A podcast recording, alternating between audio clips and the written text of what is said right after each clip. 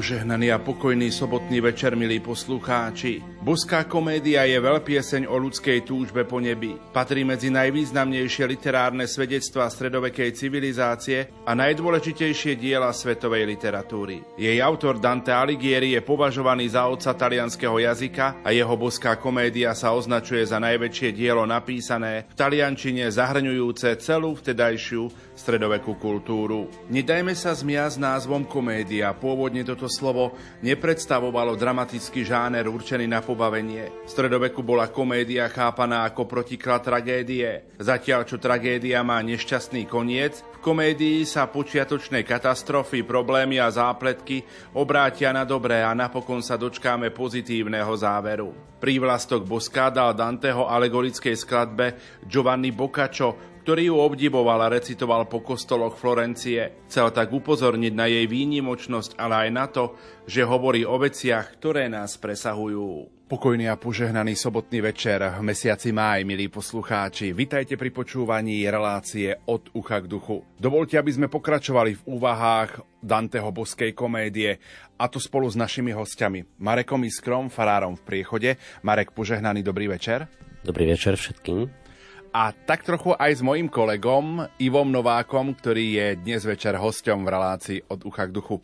Ivo, dobrý večer ako host relácie od ducha k duchu. Je to pre mňa taká netradičná poloha pred mikrofónom Rádia Lumen, ale teším sa na to aj ako host. Pekný večer všetkých pozdravujem. Marek, hádam na úvod, poďme trošku zopakovať našim poslucháčom, o čom sme rozprávali v predchádzajúcich troch reláciách. V januári, februári a v marci, v apríli relácia od ducha k duchu nebola, nakoľko sme mali rozhlasové duchovné cvičenia.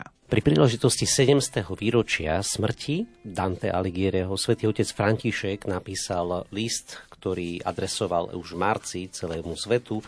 Ten list sa nazýva Žiara väčšného svetla a v tomto apoštolskom liste pozýval všetkých nás, aby sme načreli do toho bohatstva a posolstva Danteho božskej komédie a aby sme sa trošku tak zahlbili do jeho jednotlivých spevov, ktorých je 100 34 peklo, 33 očistec a 33 raj, pretože cieľ božskej komédie je veľmi taký transformačný, taký nielen je poeticky krásna, ale aj, aj naozaj je povznášajúca a nazval svätý otec František Danteho ako proroka nádeje. A v tomto čase pandémie, ktorá minulý rok vládla, aj svätý otec František vnímal, že poézia a celkovo nádej je moment, ktorý je veľmi potrebný a doslova zabíja vírusy, doslova nás povznáša.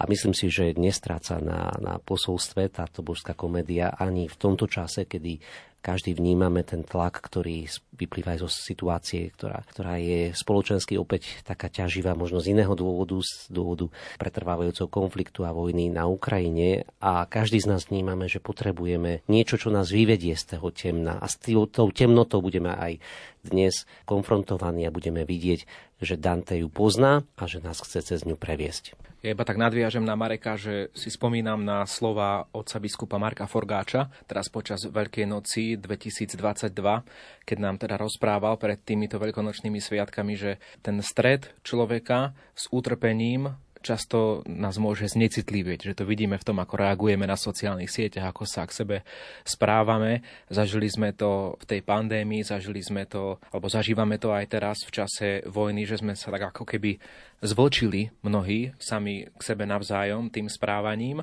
A presne to, čo hovorí aj otec Marek, že potrebujeme citlivieť. A práve myslím si, že to, to umenie a to posolstvo božskej komédie Danteho nám v tom pomôže. Nielen citlivieť pri nejakých pekných básničkách, ktoré tak potešia srdce človeka, ale objaviť aj tú duchovnú podstatu života, ktorá nám v týchto niekedy tých takých našich krízach, strach z vojny, možno nejaké tie, tie zlé ovocia pandémie, tak e, z toho všetkého potrebujeme sa dostať aj do tej nejakej duchovnej dimenzie života, že je tu aj niečo, niečo iné ako tie naše trápenia. Marek, v takomto formáte e, dvoch hostí a jedného moderátora začíname, tak povediať, prvú reláciu pri Danteho boského komédie, rozoberaní už prvého spevu. Prečo sme zvolili takýto formát? Prvé tri relácie sme venovali takého úvodu, takému približeniu sa posolstva a okolnosti, ktoré predchádzali a pochopili samotný text božskej komédie. V roku 2005 som prvýkrát počul na námestí Svetého kríža vo Florencii hovoriť o božskej komédii veľkého talianského umelca Roberta Beniniho a bolo tam 10 tisíc ľudí, ktorí každý večer v priebehu mája, presne v takomto istom mesiaci, sledovali výklad vždy jedného spevu. A ja som sa vrátil z Ríma s tým, že by som rád túto interpretáciu možno aj, aj sám naštudoval si hlbšie a keďže boli záznamy k dispozícii, zadovážil som si ich, zakúpil, našiel som aj ďalšie interpretácie, no a Spolok Svetého Vojtecha vydal aj krásne ilustrovanú aj, aj veľmi pekne vytlačenú knihu. Len ťažko bolo vytváriť si istú skupinu štúdijnú, ktorú by sme mali a ktorú by sme, s ktorou by sme spolu sledovali tieto výklady. A práve možno situácia pandémie nás naučila vytvárať videohovory a vytvárať si aj takéto videočety a vytvorila sa naozaj v pandémii takáto skupina, ktorá chcela prehlbiť to poznanie a, a vlastne vznikol taký kruh priateľov Danteho, ktorí sa neuspokoja iba možno s takou literárnou kritickou analýzou textu, ale aj s tým duchovným a aj morálnym posolstvom. A práve možno už vyše rok a pol sa takto každé dva týždne stretávame, hľadáme a vytvára sa takáto skupina priateľov, ktorá sa zamýšľa nad týmito textami. A myslím si, že Radio Lumen teda, keď bude súčasťou tejto skupiny aj cez, cez teda redakciu Radio Lumen, tak môže táto skupina byť rozšírená aj na všetkých poslucháčov Radia Lumen. No a ešte predtým, ako sa tvorila táto skupina, o ktorej teraz pred chvíľou Marek hovoril, to možno Marek ani nevieš, tak ešte predtým som si ja požičal z knižnice tú krásnu knihu zo spolku svätého Vojtecha v tom čase, keď teda ustali všetky návštevy, večerné aktivity v čase pandémie a mali sme na seba aj viac času doma a začali sme si s manželkou čítať tento text. Samozrejme prvá časť je peklo, takže začínali sme tými pekelnými veršami tej božskej komédie. Na jednej strane sa nám to veľmi páčilo, fascinoval nás ten text a na druhej strane presne mne ako laikovi, síce človekovi, ktorý vyštudoval slovenský jazyk a literatúru a filozofiu, čiže nie celkom takému úplne laickému laikovi, ale predsa ako človeku, ktorý možno nie je v tom až tak vnorený, mnohé veci neboli zjavné a neboli známe, alebo som ich nechápal v tom texte, ani, ani teda manželka Mária. A potom si prišiel ty s touto ponukou, takže ja som vlastne patril do tej družiny, ktorá začínala spolu, spolu s Marekom rozoberať cez online stretnutia božskú komédiu. No, musím sa tak priznať seba kriticky, že ja som nevydržal, pretože tie stretnutia boli vždy v pondelok večer a ja v pondelky ráno ako posluchači niektorí vedia, že vysielam od 6. do 11. a keďže ten často online stretnutia býval v takých neskorších večerných hodinách, aby všetci, ktorí cez deň pracujú, to stihli, tak ja som nejako tak e, už upadol do takej hĺbšej meditácie, nazvime to spánkovej pri počúvaní, ale manželka stále je v tej skupine a snaží sa teda sledovať tieto veci, tak som rád, že do toho môžem akoby tak na vstúpiť aj v tejto našej dnešnej relácii. Tak sme veľmi radi, že sme vám mohli takýto úvod ponúknuť k relácii Danteho boskej komédii Peklo a prvý spev. Pokojný dobrý večer a ničím nerušené počúvanie vám zo štúdia Rádia Lumen Prajú majster zvuku Marek Rimóci, hudobná redaktorka Diana Rauchová a moderátor Pavol Jurčaga. Nech sa vám príjemne počúva.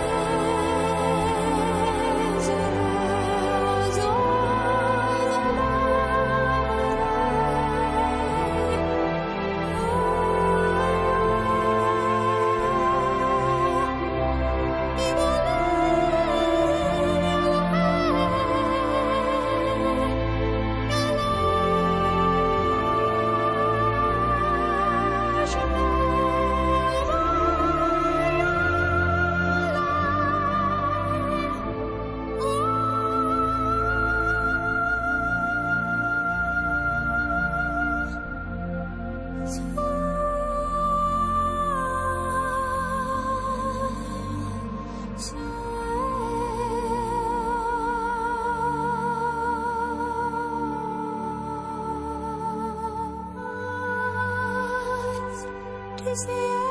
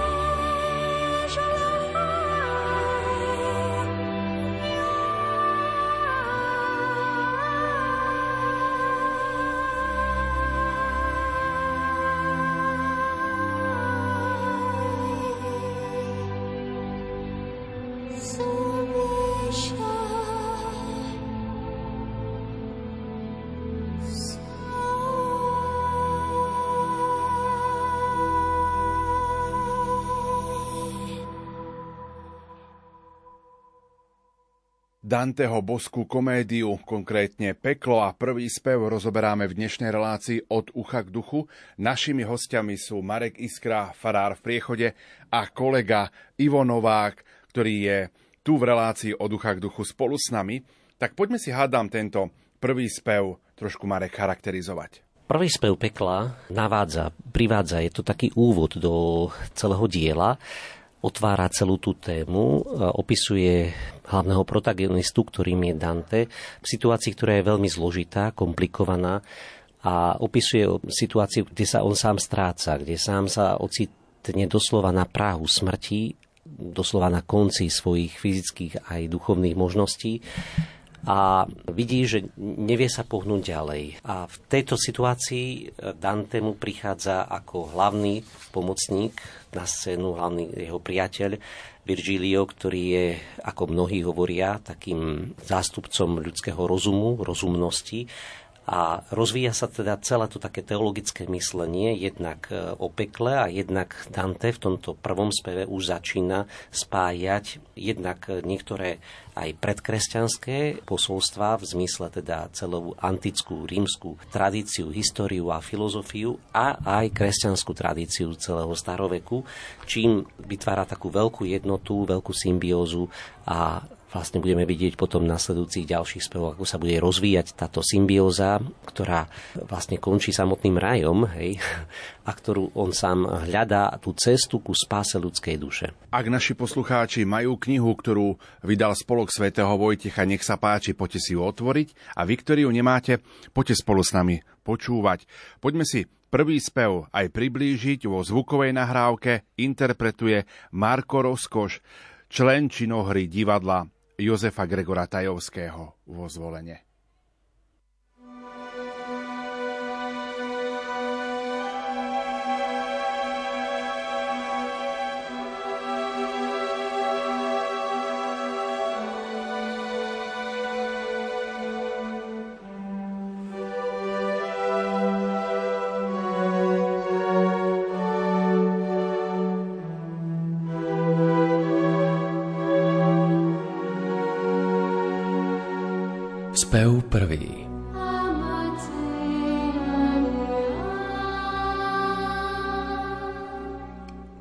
Stredu dráhy životnej som vkročil, keď obklopil ma temný priestor lesný, pretože prv som z pravej cesty zbočil. Ah, preťažko aj vysloviť, jak desný a drsný les ma obkolesil vtedy, bo pri spomienke znovu strach ma tiesni. Len smrť, ak vrhalo trpkejšej biedy. No predobro, čo tiež som tam bol zhliadol, rozpoviem všetko ako pri spovedi. Sám neviem rieknuť, ako som ta vpadol. Natoľko v spánku tonul som v tom čase, keď z pravej cesty spustil som sa nadol. No na úpetie vrchu príduť zase, kde onen údol v rovinu sa norí, pred ktorým dosiaľ srdce sa mi trasie, Vzozrel som hor a vtedy štít tej hory, odetý lúčmi planéty sa zjavil, tej, ktorá priamo vodí všetky tvory. A hoci strach mi celkom nepoľavil, jazero srdca tíšina už hladí, keď noc v tak veľkej úzkosti som strávil. A ako ten, čo bez dychu a vlády z vln vyviazne, no ledva tkne sa súše, k zlým vodám späť sa obráti a hľadí, tak im môj duch, čo vzrušený vpred kluše, jednako späť sa pozrie do údolia, čo nevydalo nikdy živej duše. Keď s telom trocha okriela i vôľa, za spláňou som sa pustil bez prieťahu, no tak, že níž vždy pevná noha bola. A tu hľa, temer na začiatku svahu, leopard s kožou škvrnitou, zver svižný a vrtký vstal a zátal mi dráhu. A vrch sa zdal mi zasa nedostižný. Tak zbraňoval mi k nemu cestu priamu, že som viac ráz sa vrátil v strašnej trízni. Bol ranný čas a slnce na tú samú dráhu sa vznieslo s hviezdami, jak v dobe, keď láska Božia krásnemu ich plamu určila navždy polohu aj obeh. Takže ten čas, v ňom zem už oteplieva. Sladká časť roku proti zverskej zlobe s hodinou dňami novú nádej vlieva. No ešte údes celkom nepohasol, už s novým desom uvidel som leva. Ten s hlavou pyšnou, až som celý žasol, ku mne sa hnal s tak rozbesneným hladom, že tuším, z neho vzduch sa strachom triasol. V tom vlčicu som uzral. Chudú vzhľadom, no chtivosťou až ťarchavú a žravú, čo ľuďom život strpčila rad radom. Tá hrôzou, ktorá prištila z jej zjavu, tak zronila ma v nasledovnej chvíli, že som už stratil nádej na výšavu. A ako ten, čo zhrňa z celej sily, no keď mu manie márnym ohňom zblčí, potom sa iba kormúti a kvíli. Takým ma spravil tento dravec vlčí, čo pomaly ma do planiny vháňa a zatláča až tam, kde slnko mlčí. A kým tak v pláň späť padám bez prestania, tu kto si zrazu môjmu zraku kynie, no s hlasom celkom chabým odmlčania. K nemu som vskríkol v šírej pustatine. Ho, zmiluj sa! keď sám sa neozýval. Či človek si, či tieň, či da čo iné. Človek už nie. Som človekom len býval. Zrodený z prostých lombardianov bez škôl a v Mantove svoj mladý vek som sníval. Sub Julio som uzrel svet neskôr a za dobrého Augusta žil v Ríme, keď sa kult bohov zdanlivých v ňom leskol. Spieval som spev, v ňom statočne sa tríme, syn Anchízov, čo vyšiel z pyšnej tróje, keď táto stála v plameni a dyme. Prečo však ty chceš späť v tie nepokoje? Čo od spanilej hory späť ťa zviedlo? V nej spočíva i zrod má šťastie tvoje? Tys? Vergilius? Ty si ono žriedlo, z neho sa rieka výrečnosti valí. Červenelo mi líce, v tom i bledlo? O, česť a svetlo pevcov hodných chvály, že s láskou tvoju tvorbu ušľachtilú som prebádal, mi pomôž v mojom žiali. Ty učíš ma a ty mi vraciaš silu. Ty jediný si k môjho diela uspôsobil ma k krásnemu štýlu. Hľaď, táto šelma nedá mi dôjsť cieľa. Pred ňou ma chrán, nech zle mi neučiní, bo žili mi i tepný rozochvela. Púť iná tebe náleží, smer iný, odpovedal, keď slzy uvidel mi, ak sa chceš dostať z tejto divočiny. Bo tamtá v ceste prekáža tak veľmi, že i sám život vezme ľuďom biedným a nevyviazne nikto z nás strach šelmy. Ten zvrhlý zver tak hladným je a smedným, že svoju žravosť nikdy neukojí a pojedle je lačnejší než pred ním. S mnohými tvormi spája sa a spojí i s ďalšími. Než chrd zem oslobodí a usmrtí ho v bolestivom boji. Ten nebude chcieť kovu ani pôdy, v láske a cnosti, v múdrosti a kráse má žiť. až medzi feltrami sa zrodí. S ním Itália skromná príde k spáse. Preň už zhasol život Eurialov, Kamilin, Turnov, Nisov v dávnom čase. Zo všetkých miest a s vervou neskonalou až do pekla ju zaženie a strestá, odkiaľ ju závisť vypustila na lov. A preto súdim, že by so mnou cesta, jak so sprievodcom tvojím, vhod ti bola.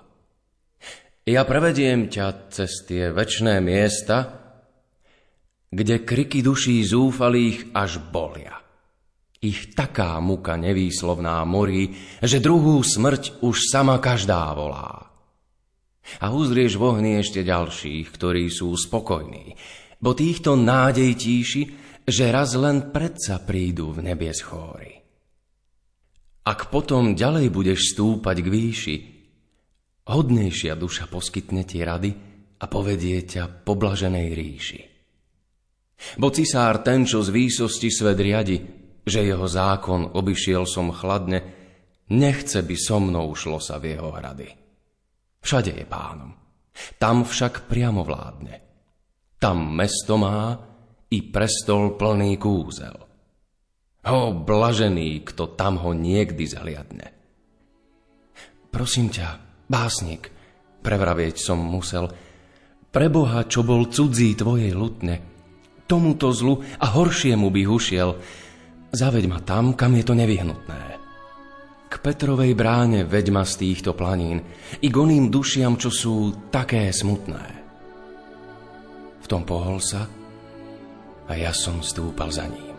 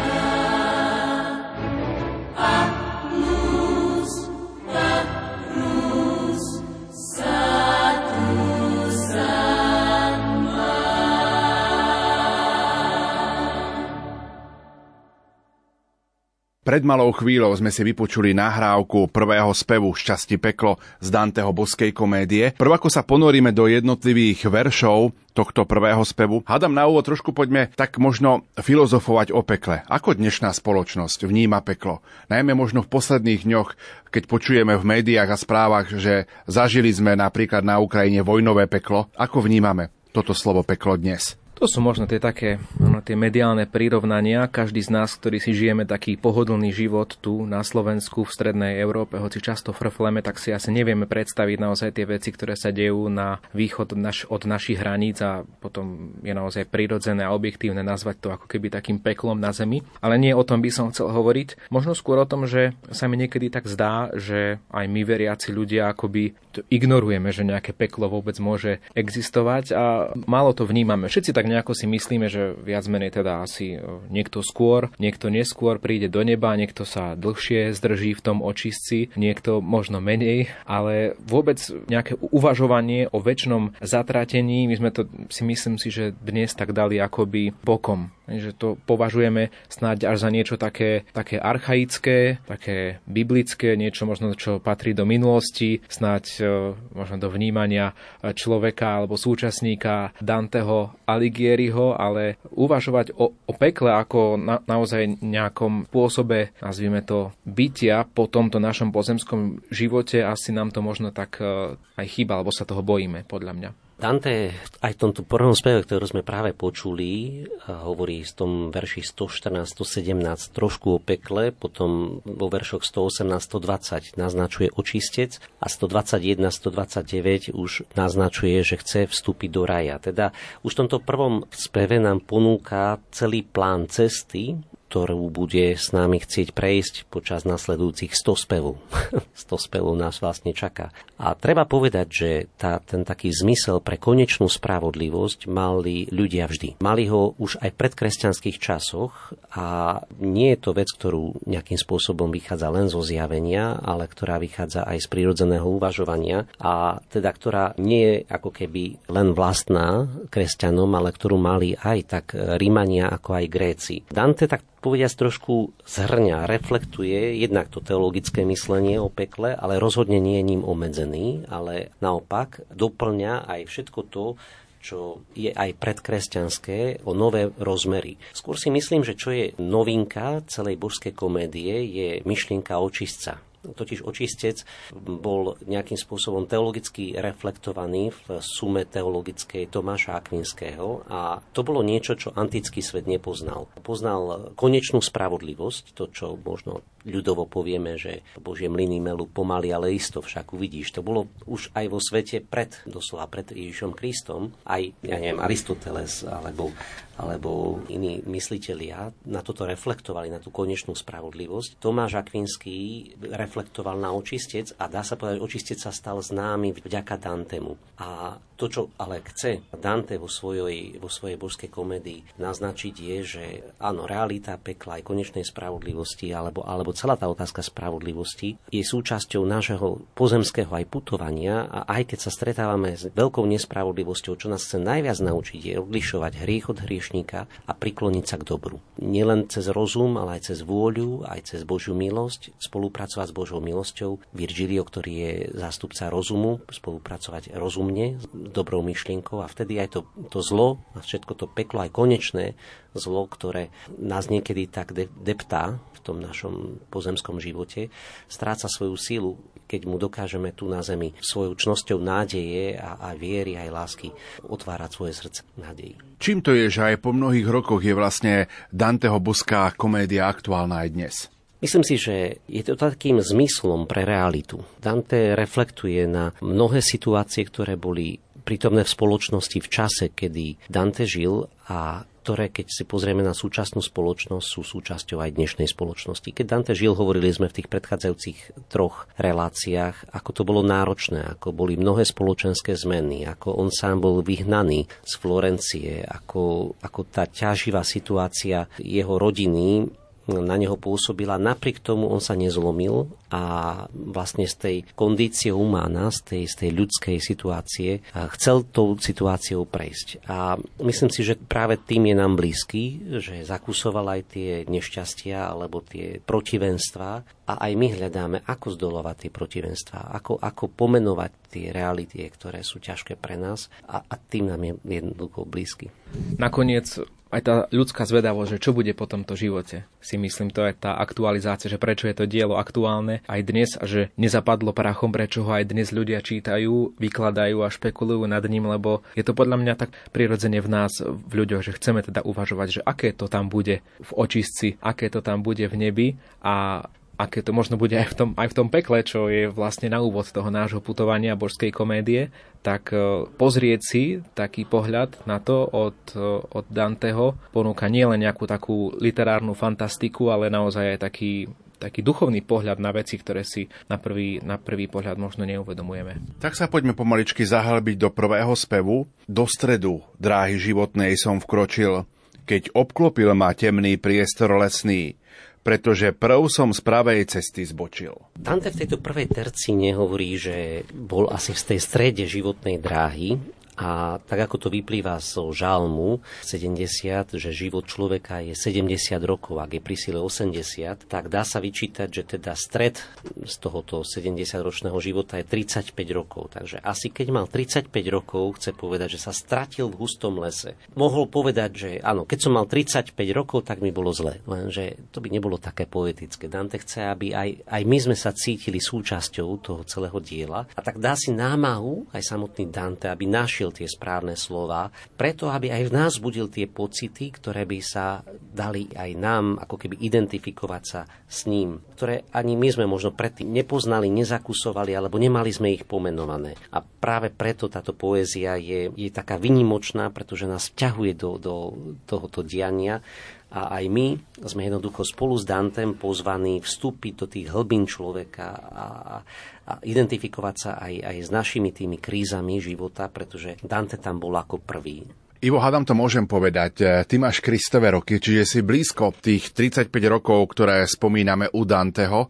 Ako vnímaš ty tieto prvé tri verše. Áno, dá sa povedať, že som v podstate v tej rovnakej situácii teraz ako Dante, keď sme hovorili, že keď som mal 35 rokov, tak som sa strátil v hustom lese. No, je to podľa mňa už e, pre niektorých mužov, povedzme ako som ja, taký vek, že už majú založenú rodinu. Isté dnes sa to často posúva, dneska sú ešte aj mnohí 33-roční muži chlapcami, lebo teda žijú taký ten, ten chlapčenský život e, zábavy, pôžitkov a užívania si, ale ja už teda ako ako otec no, takmer troch detí, môžem povedať, čo skoro budem otec troch detí, ak pán Boh dá. Už tiež možno vidím aj tie, tie veci v živote, ktoré sa mi podarili, ktoré sa mi menej podarili, možno nejaké tie zlíhania v manželstve a tak, a tak ďalej a tak ďalej. V tomto smere tie, tie verše vnímam ako, ako takú, ako takú úzkosť z tej temnoty pekla, čo tam ako keby Dante, Dante videl, čiže keď, keď vnímame tie slova v štvrtom ach preťažko aj vysloviť, ak desný a drsný les ma obkolesil vtedy,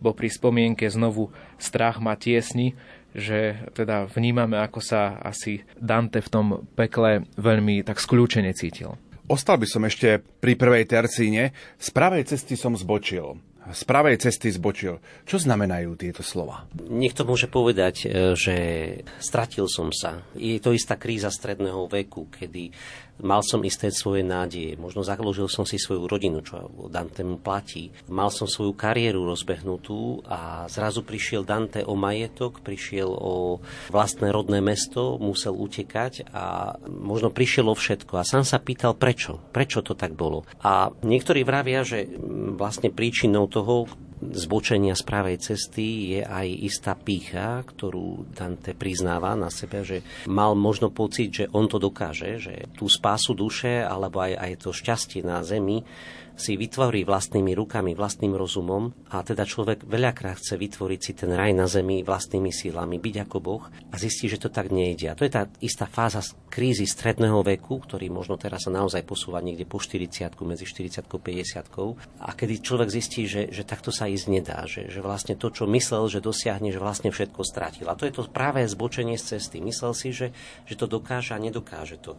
A tak áno, život niekedy od nás pýta všetko. Doslova krv, prach, popol, slzy. A človek má ako keby v polke života nádeje, že dokáže to a zistí, že, že ako keby ani nie návratu naspäť a, a nedokáže dosiahnuť to, čo pôvodne myslel. Ako by ho obkolesila tá tá temná, tmavá džungla a pýta sa sám seba, čo sa to so mnou stalo? Skutočne taký? Musí byť ešte niečo, čo som neobjavil, aby som sa z tohoto dostal von, aby som nezostal taký, aký som. A, a, a vlastne cíti, že nejde to tak, ako by to malo ísť, ale nevie, nevie, že ako by to malo byť. To je asi to zbočenie tej pravej cesty. Niektorí autori, interpreti to vnímajú, lebo sú rôzne také Danteho školy, ktoré sa dajú študovať, že to je vlastne aj strata e, tej, tej takej pravej nádeje, ktorá spočíva zakorenená v čnosti nádeje v kresťanstve, možno iba pretransformované do tej nádeje pozemského blaha, ktorý, ktorý nakoniec vlastne končí tým, že človek stráca všetko. Ak preťažko aj vysloviť, jak desný a drsný les ma obkolesil vtedy, bo pri spomienke znovu strach ma tiesni. Chcem tým povedať, že bol na tom zle, naozaj zle a spomína to práve tými slovami, že pri spomienke dnes má ešte pri tom strach tiesni. Zároveň tým vymedzuje aj istú časovú následnosť, hovorí o tom, čo bolo, hej, čo prežil v roku, okolo roku 1300 na Veľkú noc v roku 1300. Samotné dielo teda vzniká okolo roku 1307, 1325, až pri jeho smrti 1321, a, takže vzniká neskôr, ale ešte aj po desiatich rokoch, keď si na to spomína, tak ešte stále má z toho bázeň. A my v Slovenčine máme, že drsný a desný les, v taliančine je, je slovo selva selvaggia, to slova, že tá najdžunglovitejšia džungla. Hej, ho obkolesovala vtedy taká, taká džungla, taká tmavý les, ktorom bola usídlená jeho duša. Len smrť, ak vrhá do trpkejšej biedy, no pre dobro, čo tie som tam bol zhliadol, rozpoviem všetko ako pri spovedi. To, prečo vzniká Danteho božská komédia, a to je v tejto tretej tercine vyjadrené, je pre naše dobro. Dante prešiel tým temným a drsným lesom, nie je jeho cieľom desiť nás, nie je jeho cieľom uvádzať nás do takého poznania pekla alebo temných, temných štruktúr, ale previesť nás, dať ako keby tým šelmám mená a zdieľať svoje skúsenosti a previesť nás ako to budeme vidieť, cez očistec a jeho konečným cieľom je samotný raj. Mne sa páčila taká interpretácia, že v živote máme dve skupiny ľudí. A to sú ľudia, ktorí všetko chcú pre seba a nezdieľajú sa temer s ničím a teda rozmýšľajú nad sebou, ako sa obohatiť, akým spôsobom, či teda nehovorím len o hmotnom, ale aj o tom duchovnom bohatstve. A druhá skupina ľudí, ktorá sa dokáže zdieľať. A Dante je ten, ktorý sa zdieľa ktorý hovorí o skúsenosti svojho života, aj o tej bolestnej, hej, priznáva aj svoje zlyhanie, aj svoj zápas a napriek tomu, že teda prechádza, tak, tak hovorí, áno, je tam tma, ale pozrite sa, sú tam aj hviezdy a, a, a tie sú moje preferované. Pre naše dobro, pre naše dobro, ktoré tam zliadol, tak píše túto božskú komédiu. Sám neviem rieknúť, ako som ta vpadol. Natoľko v spánku tonul som v tom čase, keď z pravej cesty spustil som sa nadol. Dante tu vraví, že bolo to desná, drsná skúsenosť, ale teraz, keď píše toto dielo, teda pár rokov neskôr, tak e, táto skúsenosť je už uzdravená. A je uzdravená tým, čo nasleduje. Nasleduje očistec a raj. A teda nevie rieknúť, ako tá vpadol. Ani nevie si, e, nevie si predstaviť, že, že čo sa to vlastne v tom jeho živote stalo. Tá, ten beh životných okolností, čo by sme dneska povedali o Ukrajine, čo by sme povedali také obyvateľia Charkova alebo Mariupolu. Tiež nevedia, ako sa to všetko stalo. Ale na druhej strane Dante, Dante je ten, ktorý prežil podobnú skúsenosť, musel utekať do iného kráľovstva, susedného kráľovstva, susedných kráľovstiev, doslova bol vyhnanec, ako, ako dneska mnohí aj z Ukrajiny, ale zažil niečo vo svojom živote, čo uzdravilo jeho rany. Všetko to, čo nasledovalo, hovorí, neviem rieknúť, ako som tam vpadol, z právej cesty spustil som sa nadol, ale na druhej strane to, čo nasleduje, uzdravilo potom jeho dušu. Netreba už to teraz rozoberať, pripomínať, nejde do detajlov, ktoré by hovorili, čo všetko sa stalo, ale opisuje už ten proces, ktorým on sám vyšiel z toho von, ktorým on sám našiel tú cestu nádeje a tú pravú cestu, ktorou ho potom zachránila jeho skúsenosť. Ty teda vlastne, Marek, hovoríš o, o skúsenosti. My teda vieme, že Dante mal takú svoju múzu, Beatrice. Myslíš, myslíš teda konkrétne na, na túto skúsenosť, vlastne nejaké také lásky k tej žene? Lebo to sa ja teda pýtam ako, ako tiež teda jeden z tých žiakov tých, tých stretnutí, ktoré sme mali, lebo to by ma tak osobne zaujímalo, že teda na, na čo narážaš na, tú, na akú tú jeho, jeho skúsenosť. Dante naozaj ešte ako dospievajúci mladík sa zahľadil do očí Beatrice, ktorá ale zomiera mladúčka, 20-ročná, a hoci sa neskôr Dante oženil, ako sme počuli,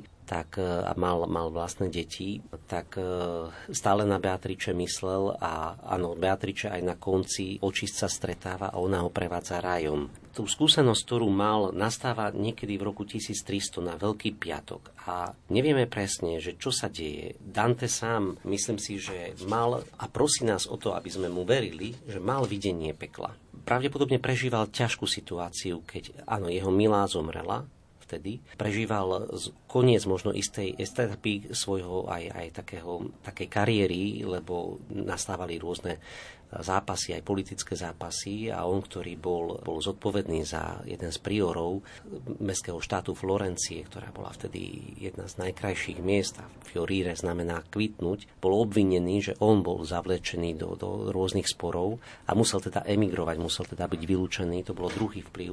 Jeho možno aj duchovné poblúdenie, ktoré súviselo so stratou nádeje, ho priviedlo práve na Veľkú noc roku 1300 do hlbokej duchovnej depresie a pravdepodobne naozaj mal mystický zážitok pekla, očistca a neba. Ja som tomu otvorený, Dante nás sám o to prosí, že ho máme veriť. Vieme o tom, že keď aj pána Mária sa zjavila vo Fatime, tak fatimské deti videli peklo, čistec nebo. Sáme potom dokázali robiť veľké skutky kajúcnosti, nosiť kajúce pásy a hovorili o tom, ako aj my sa máme pripojiť k tomuto dielu.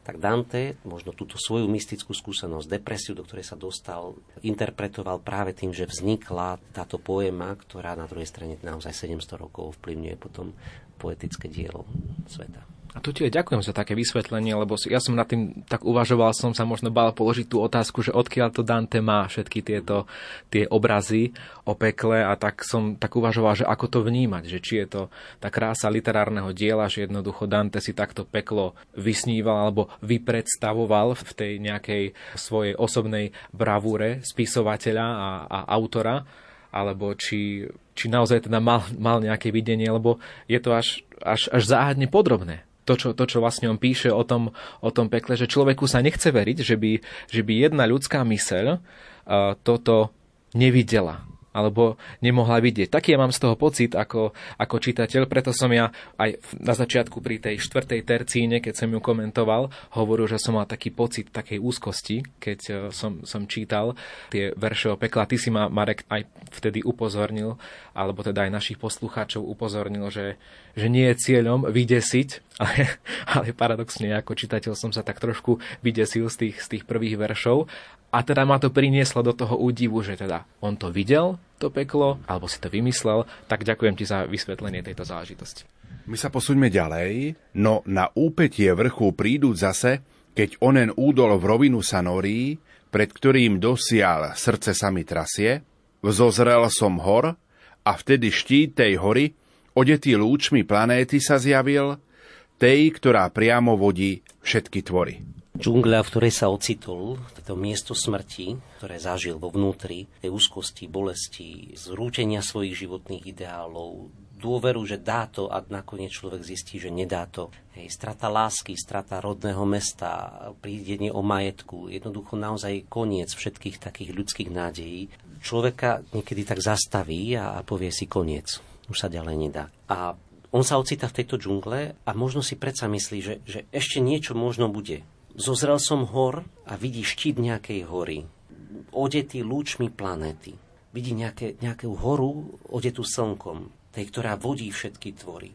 Naznačuje, že existuje nejaká nádej, snaží sa, začne opäť kráčať hore, kráčať, pozerá sa hore a pomyslel si, ešte sa snad zachránim. Hej, vidí nejakú horu, ktorú možno predtým nevidel, ktorú ešte nedosiahol, vidí niečo osvetlené, odeté lúčmi a začína nové ráno a, a, a pomyslí si, ešte sa dá spasiť. To sú tieto dve terciny. Na druhej strane hneď v ďalšej tercíne hovorí, a hoci strach ma celkom nepoľavil, jazero srdca Tíšina už hladí, keď noc v tak veľkej úzkosti som strávil. Niekto, kto číta tieto verše, aj keby bol akokoľvek dobitý, ako praví aj, aj Ivko, že, že naozaj človek je, je až taký niekedy vystresovaný z toho, že, že teda čo ho čaká, tak tieto verše ho môžu trochu polúčiť. Jazero srdca Tíšina už hľadí. Polučtia, uzdravia. Dante vie, ako pohľadiť ubolené srdce, ako sa priblížiť z neho k človeku, ktorý dlhú noc, dlhý čas, ťažkú noc strávi v úzkosti, má empatiu. A hoci strach nepoľavuje, jazero srdca tíšina už hľadí, keď noc v tak veľkej úzkosti som strávil. A ako ten, čo bez dychu a vlády z vln vyviazne, no ledva tkne, sa súše, k zlým vodám späť sa obráti a hľadí. On sa namáha, namáha sa, chce, chce prísť k tej hore odetej lúčmi. Aj jeho srdce zakúsi istú nádej. Na druhej strane hovorí, že zachráni sa ako keby z vln mora, niekto, kto je stroskotanec a hrozí mu tam potopenie, vystúpi zrazu na pevnú pôdu, ale, ale vidí, že tie spenené vlny opäť dorážajú na neho, dýcha zhlboka, je sám prekvapený, že ešte sa dokáže hýbať, z vln vyviazne, no ledva tkne sa súše, zlým vodám späť sa obráti a hľadí. Teda hovorí, že vidí síce slnko, cíti, ako by unikol hrobárovi z lopaty, ale, ale stále vníma, že není úplne zachránený, že ešte stále je tu tá hrozba tej, tej, toho utopenia sa v tej džungli, v tej, tej tme, ktorej, ktorej ledva, ledva teraz začala dáke slniečko prekvítať, ale, ale ešte není jeho tak i môj duch, čo vzrušený vpred kluše, jednako späť sa pozrie do údolia, čo nevydalo nikdy živej duše. Sú to tie krízy, takého hlbokého typu, hlbokého charakteru, kedy človek, keď vstúpi, tak naozaj zomiera. Duch, ktorý je vzrušený vpred kluše, ale pozrie sa dozadu a vidí to údolie, vidí tú tmu, z ktorej sa nikto živiť nevrátil. Stade sa nedá prísť naspäť k životu. A Dante teda pozná tieto stavy a ako som pred chvíľou vraví, tisíckrát sa bude Dante k tomu vrácať a hovoriť, že je to pravda, čo zažil a je potrebné ako keby aj nám ako čitateľom mu veriť. Vypnúť takú neveru našu, ktorú, ktorú my hovoríme, že, že je to len jeho poetický duch. Áno, Dante je veľmi veľký poeta, ale v čase, kedy písal túto básen, takým ako v spoločnosti vnímaný nebol. A teda Dante je tým, čím je až po jeho smrti a ako naznačil v predchádzajúcich tercínach, robí to pre naše dobro a chce, aby sme mu verili, aby sme išli do, na túto púť spolu s ním. Keď s telom trocha okriala i vôľa, za spláňou som sa pustil bez prieťahu, no tak, že níždy pevná noha bola. Hovorí, že potom, keď vyšlo slnko, tak si trochu oddychol, okriala i vôľa a začal kráčať pláňou. Pustil sa bez prieťahu smerom dopredu, pričom zistil, že jednoho nohy sa opierajú o pevnú hmotu.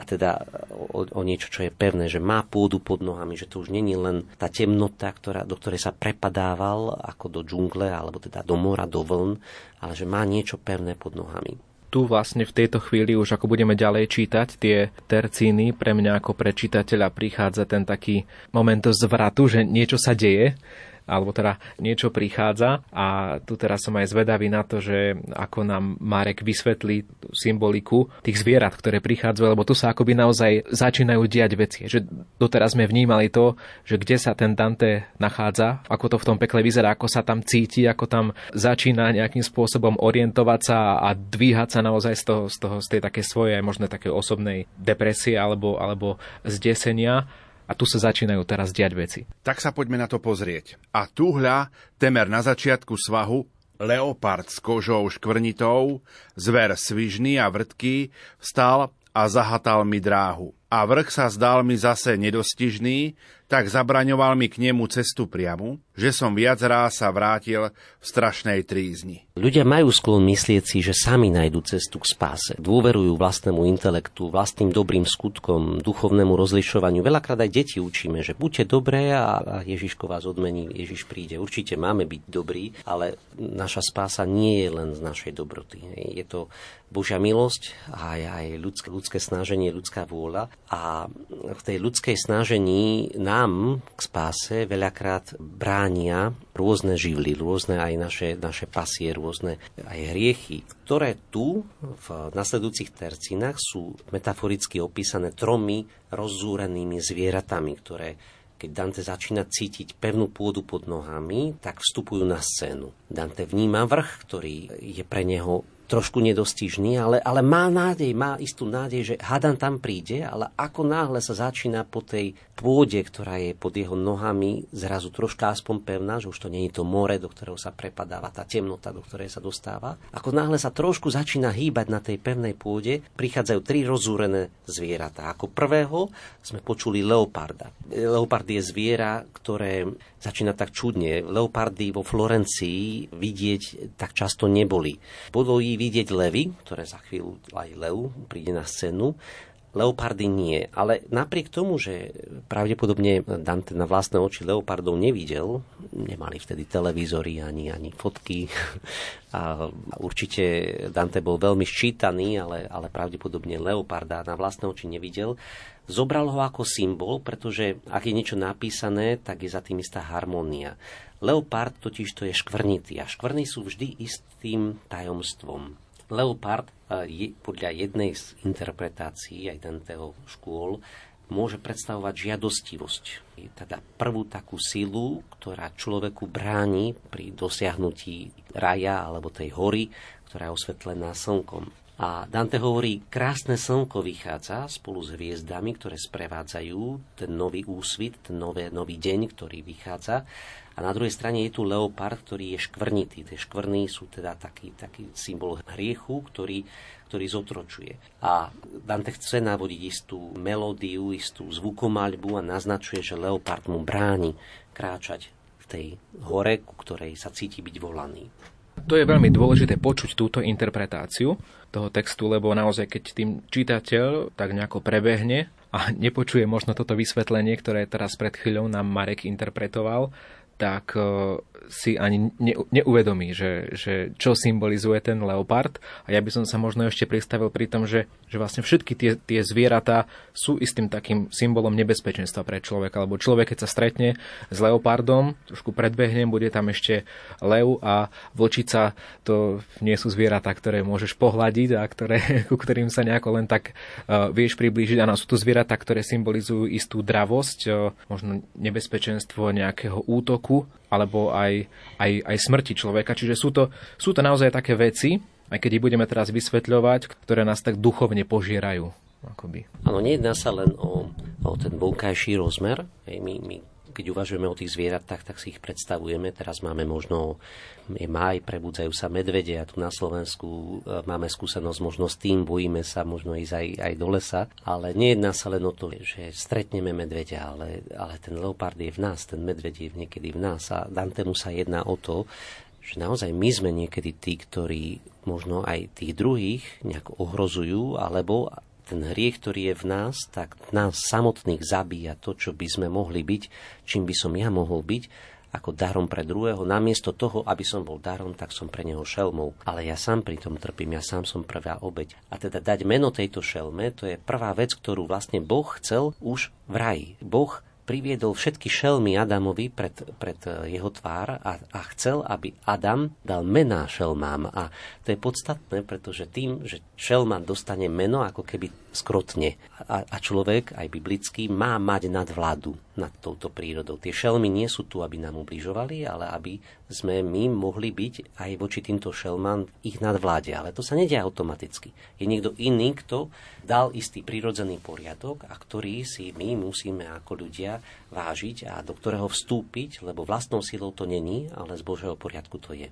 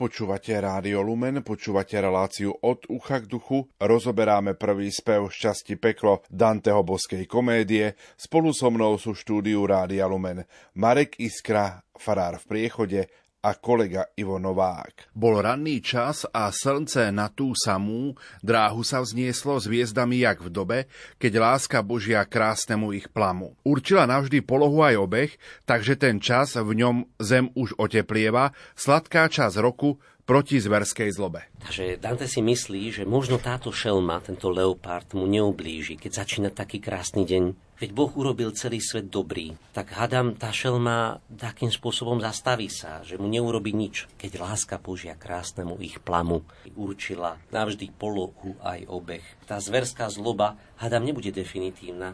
Hadam, ten lev, ten leopard sa zastaví. Lenže začal, čo začal sa trošku uspokojovať z toho desu, ktorý mal, z toho leoparda, ktorý sa začal s kožou škvrnitou zver svižný, zahátal mu dráhu a voči nemu sa zadávať, tak ako sa začal trochu uspokojovať, tak na scéne sa objavuje ďalšia šelma a tou šelmou je lev. S hodinou dňa mi novú nádej vlieva, no ešte údes celkom nepohasol, už s novým desom uvidel som leva. Ten s hlavou pyšnou a som celý žasol, ku mne sa hnal, s tak rozbesneným hladom, že tuším z neho vzduch sa strachom triasol. Takže jeho des sa obnovuje, a pomaly si začína opäť uvedomovať, že, že asi, asi skončil. Hej? Lebo v jeho očiach sa opäť objavuje taký strach, až sa trasie, lebo vidí teda leva.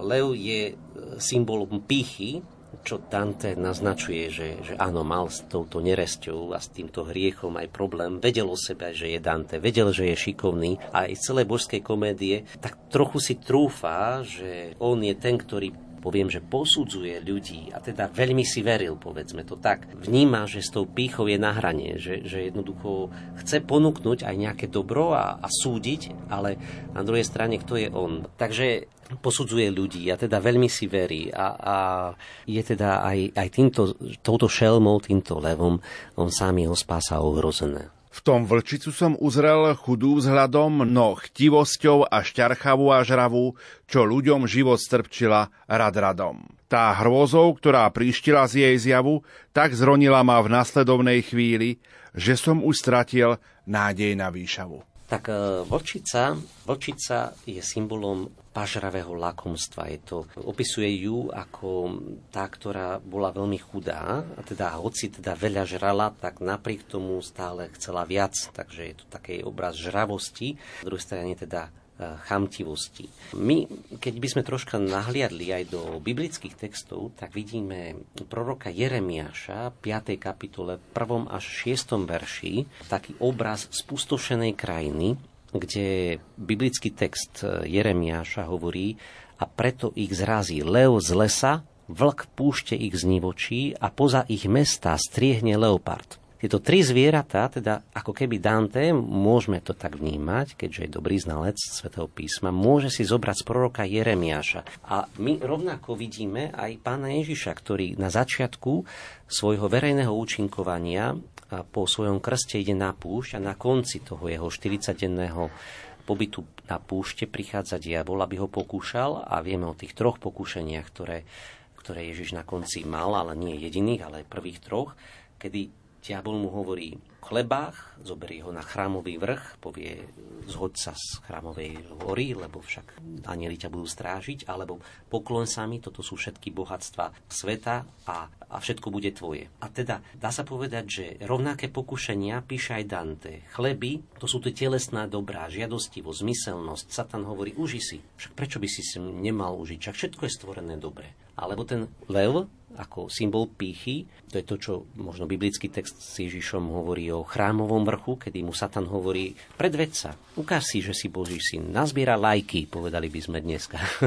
Zdieľaj svoje statusy, urob si marketing, ukáž sa, aký si, aký si dobrý. Takže e, to je istá pícha, ktorú, e, ktorú symbolizuje lev. A vlčica, to sú tie bohatstva, lakomstvo, moc. Satan hovorí, všetko bude tvoje. Všetko, čo je v živote časné, môže ti patriť. Zober si, čo chceš A jednoducho tieto tri zvieratá teda rôznym spôsobom sa, nejakým spôsobom, ak sa dotýkajú Krista, tak sa dotýkajú aj nás. A dotýkajú sa nás. A každý z nás si myslíme, že sa nás netýkajú. Aj, aj keď e, sme sledovali obrady Veľkej noci, vnímali sme ako Peter napríklad, apoštol, ktorý, ktorý naozaj mal rád Ježiša. Naozaj bol presvedčený, že ho nikdy neopustí, tak sa zaprisaháva a hovorí mu, ja aj keby som mal svoj vlastný život dať, tak ťa nepustím. A Ježiš, Ježiš mu hovorí, Peter, skôr ako kohút za kikireka, tak tri razy ma e, zaprieš. A človek jednoducho tú pravdu o sebe veľakrát nepozná. Aj keď sa snaží, tak e, tú pravdu o sebe pozná niekedy naozaj aj v tej ťažkej konfrontácii so živlami, ktoré sú aj v nás, tými šelmami, ktoré prebývajú v nás. S nimi sa konfrontoval Kristus. S nimi sa konfrontoval aj Dante. Dante nám to nechal skrze tieto symboly týchto troch zvierat možnosť sa s nimi skonfrontovať a Kristus, Božia milosť, skrze Božie slovo a, a aj skrze to, že, že však, však nám zjavuje Pán Ježiš, ako, ako sám poráža tieto, tieto šelmy a ako aj Peter, hoci si myslí, že to vzdolá, tak to nezdolá.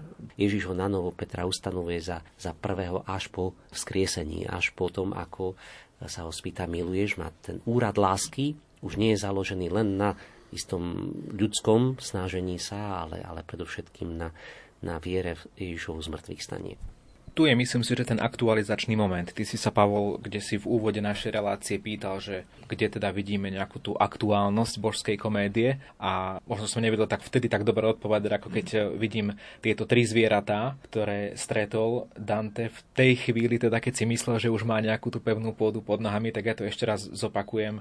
Leopard ako symbol žiadostivosti, lev ako symbol pýchy a vlčica ako symbol lakomstva. A naozaj to vidíme, že to je presne tá aktualizácia toho diela, že však toto, tieto veci dnes prežívame.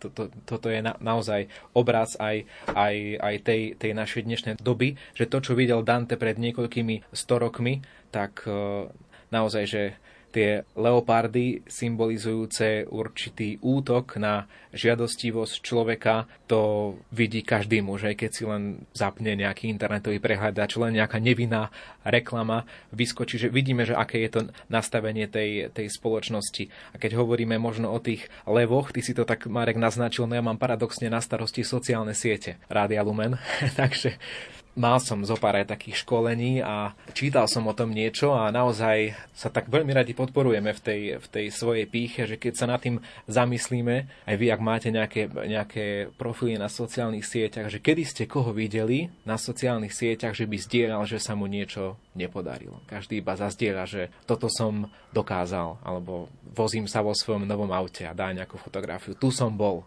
ale nikto nezazdiera, ja neviem, dnes sme sa pohádali s manželkou, alebo málo kto, málo kto dá, že, že jednoducho dnešný, alebo tento víkend mi absolútne nevyšiel, lebo som sa neovládol a e, celý som ho strávil pri počítači. Napríklad, že to sú tie choroby dnešnej doby a naozaj aj tie sociálne siete nás povzbudzujú v tej píche, žiaľ je to tak pri tom, pri tom zbieraní lajkov. No a lakomstvo vidíme ako obraz tiež dnešnej, dnešnej doby, či už možno aj v tom veľkom meradle politickom, kde vidíme, že naozaj mnohí ľudia nepoznajú hranice, ale nemusíme chodiť ďaleko, že to nie je len o tých politikoch, samozrejme to je aj, aj, aj o nás samých, možno my sme sami často nenažraní v tých našich malých, malých statkoch, ktoré sú nám, nám k dispozícii. No ale teraz ma teda hlavne zaujíma, Marek, že čo ďalej, lebo keď sme na tom 52.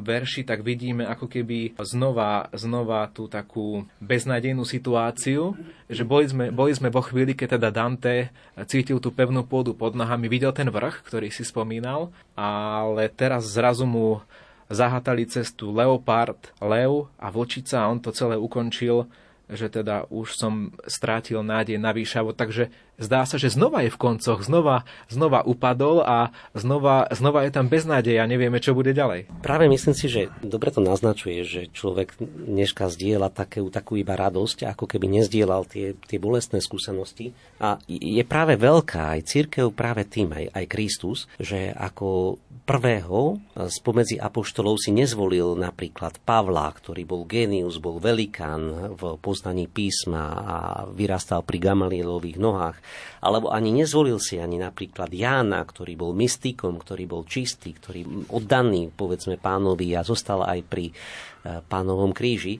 Ale Ježiš si zvolil Petra. Petra, ktorý ho aj zaprel, ktorý podliehal aj tej túžbe veľkej milovať a na druhej strane aj tej, tej, tej konkrétnej akcii, že chcel možno aj kráčať po vode a, a, a topil sa a nakoniec ho aj zrádza a, a predsa Peter je ten, ktorý je prvý a teda e, možno práve preto aj církev je tu, lebo počíta so slabosťou človeka. Peter bol človek, ktorý sa mýlil, a teda je reprezentantom tej skutočnej ľudskosti a teda Boh počíta s nami. A, a naozaj ľudská schopnosť, ľudská sila, keď čelí aj, aj svoje beznádej a aj všetkým šelmám, ktoré sú v nás, aj okolo nás, môže nadobudnúť dojem, že to nedá. Kristus prichádza, aby nás posilnil. My zatiaľ sme v tomto prvom speve konfrontovaní tiež s tým, že čo ďalej, ako to bude a budeme vidieť, ako na scénu prichádza jeden zásadný priateľ, pre Danteho a to je jeho priateľ, ktorým je Virgilio, ktorý mu ponúkne sprievodcovstvo a potom v druhom speve budeme vidieť, prečo sa to deje. Ale poďme naspäť textu. Mám pred sebou 55. verš a ako ten, čo zhrňa z celej sily, no keď mu manie márnym ohňom zblčí, potom sa iba kormúti a kvíli.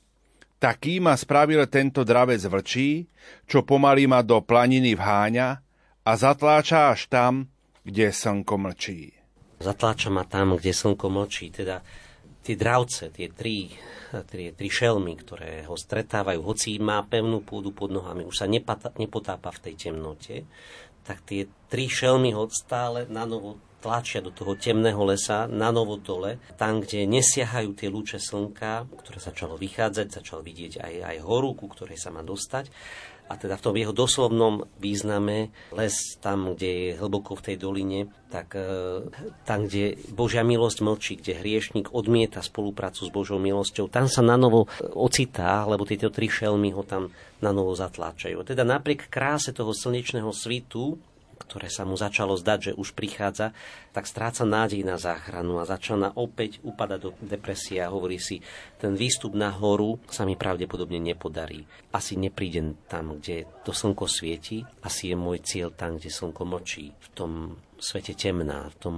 hustom a tmavom lese. Asi to je ten môj konečný konečný cieľ. Takže Dante je pútnik, ktorý je si vedomý, že to dosiahnutie vrcholu hory, to sú slnka, nedosiahne vlastnými sílami. Nemôže sa tam dostať vlastnej iniciatívy. Nemôže byť zachránený s vlastnou silou. A teda pýta sa, mám nádej na záchranu, dá sa nejako zachrániť z tohoto, z tohoto stavu, ktorom je. A naozaj musí prísť nejaký moment, ktorý budeme vidieť, že prichádza v druhej polovici tohoto prvého spevu, ktorý prichádza ako nový moment nádeje zvonku, prichádza nie z jeho iniciatívy, z jeho schopností, ale prichádza zvonku ako moment, ktorý prichádza ako prekvapivý okamih, s ktorým on súhlasí, ktorým chce spolupracovať. To taký motív vlastne záchrany, akoby, akoby viery, akoby svetla na konci tunela, tak mi to prípada, keď si to Marek vysvetľoval, že ja som si to zosobňoval, keď si o tom hovoril ako o takých nejakých situáciách naozaj, že keď je človek v živote na dne, toto, mi to tak pripadalo, keď si to vysvetľoval naozaj, že povedzme je na dne nejakej, nejakej závislosti napríklad a nevidí cestu z toho von, nevie sa z toho dostať vlastnými silami, vie, že sa dá žiť aj inak, že sa dá žiť lepšie, ale jednoducho lev, leopard, vlčica, neprekonateľná prekážka. Na teraz. Na druhej strane tri zvieratá, tri pokušenia, to spoznávame aj v našom živote a myslím si, že príde chvíľa v živote človeka, keď v istom okamihu pochopí o sebe, kto je a kam smeruje. Aj pochopí a možno aj, aj príjme na novo takú, takú svoju, taký svoj reštart, že asi to nie som ten, ktorý som si myslel o sebe, že som a príjme to ako dar, že niekto iný mu povie, kto si. Ty si môj milovaný syn.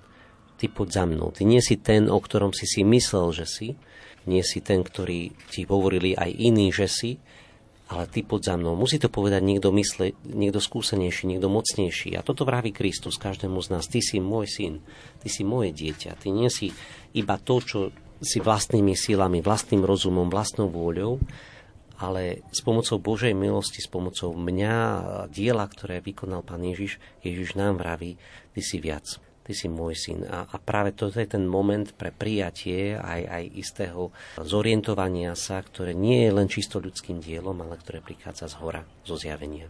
Čas 90 minút sa pomaličky naplňa. V dnešnej relácii od ucha k duchu začali sme rozoberať Danteho boskú komédiu, konkrétne časť pekla prvý spev. Prešli sme 60 veršov, prvých 60 veršov. Čo si z tohto, z týchto minút odnášate vy dvaja? Ja si pamätám na tie prvé kontakty s božskou komédiou, kedy som vstupoval do takého stále nového úžasu. Tak neviem, či e, som dokázal nejakým spôsobom aj v našich poslucháčoch e, prebudiť ten istý pocit, ktorý som mal ja, keď som prvýkrát čítal božskú komédiu v našom nádhernom slovenskom preklade, vložiť aj vás, ako drahí poslucháči, dnu, ako, ako súčasť tohoto tohoto prechodu. Ja si odnášam neskutočnú radosť, že naozaj môžeme zdieľať aj momenty, ktoré sú, ktoré sú náročné, ale s istou nádejou, hej? že hovoriť o veciach, ktoré sú ťažké a pritom ale nie definitívne, ktoré Boh nám dáva za úlohu a prekonávať a, a pritom my na to možno nemáme a zakúsiť jeho milosť. Po hlave mi prechádza aj jedna taká otázka jednej mojej tretiačky, ktorá sa ma po veľkonočných obradoch pýta, že pán Farár, a prečo spievame s pobožnosťou oslavujme Ježišové bolesti? Prečo oslavujeme bolesti pána Ježiša?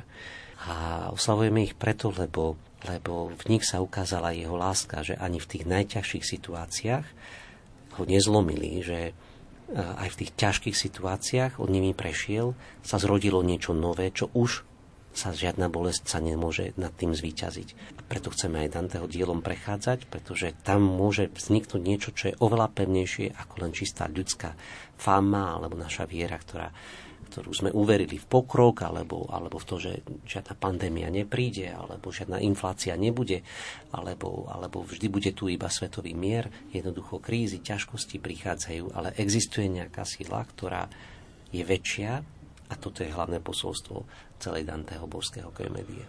Dnes žijeme takú veľmi rýchlu dobu a aj, aj sám to tak vnímam, že no, veci, ktoré sú predo mnou, je ich veľa a musím ich často zvládnuť veľa a v krátkom čase a vtedy ste akoby úspešní na tomto svete.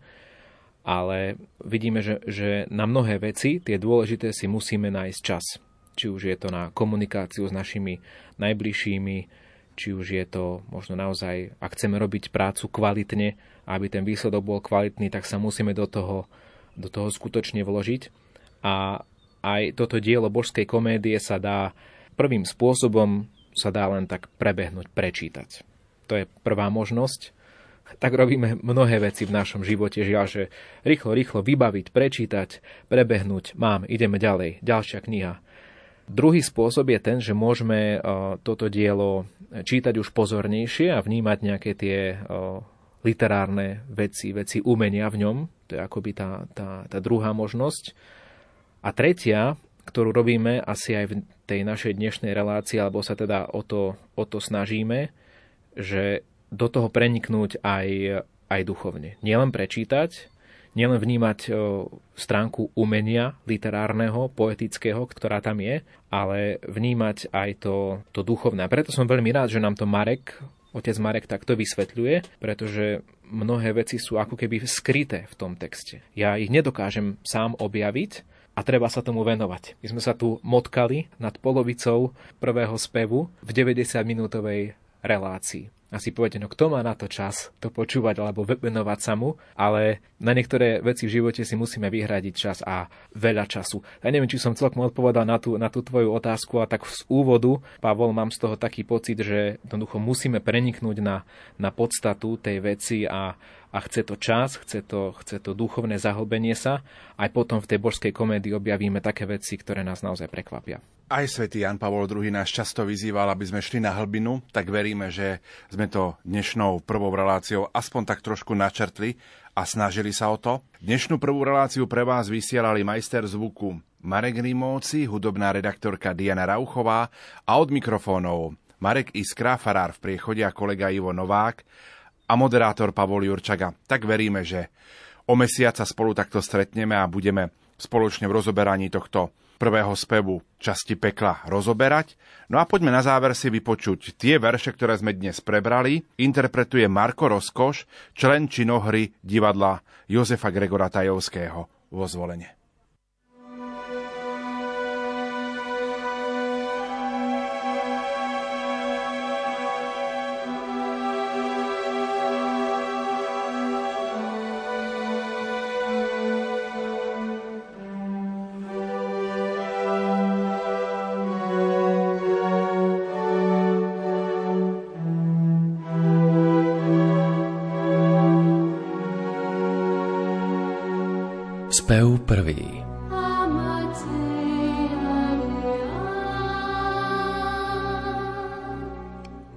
Do stredu dráhy životnej som vkročil, keď obklopil ma temný priestor lesný, pretože prv som z pravej cesty zbočil.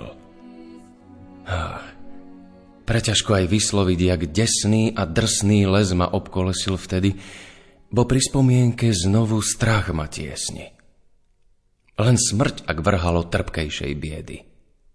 No predobro, čo tiež som tam bol zhliadol, rozpoviem všetko ako pri spovedi. Sám neviem rieknuť, ako som ta vpadol. Natoľko v spánku tonul som v tom čase, keď z pravej cesty spustil som sa nadol. No na úpetie vrchu príduť zase, kde onen údol v rovinu sa norí, pred ktorým dosiaľ srdce sa mi trasie, Vzozrel som hor a vtedy štít tej hory, odetý lúčmi planéty sa zjavil, tej, ktorá priamo vodí všetky tvory. A hoci strach mi celkom nepoľavil, jazero srdca tíšina už hladí, keď noc v tak veľkej úzkosti som strávil.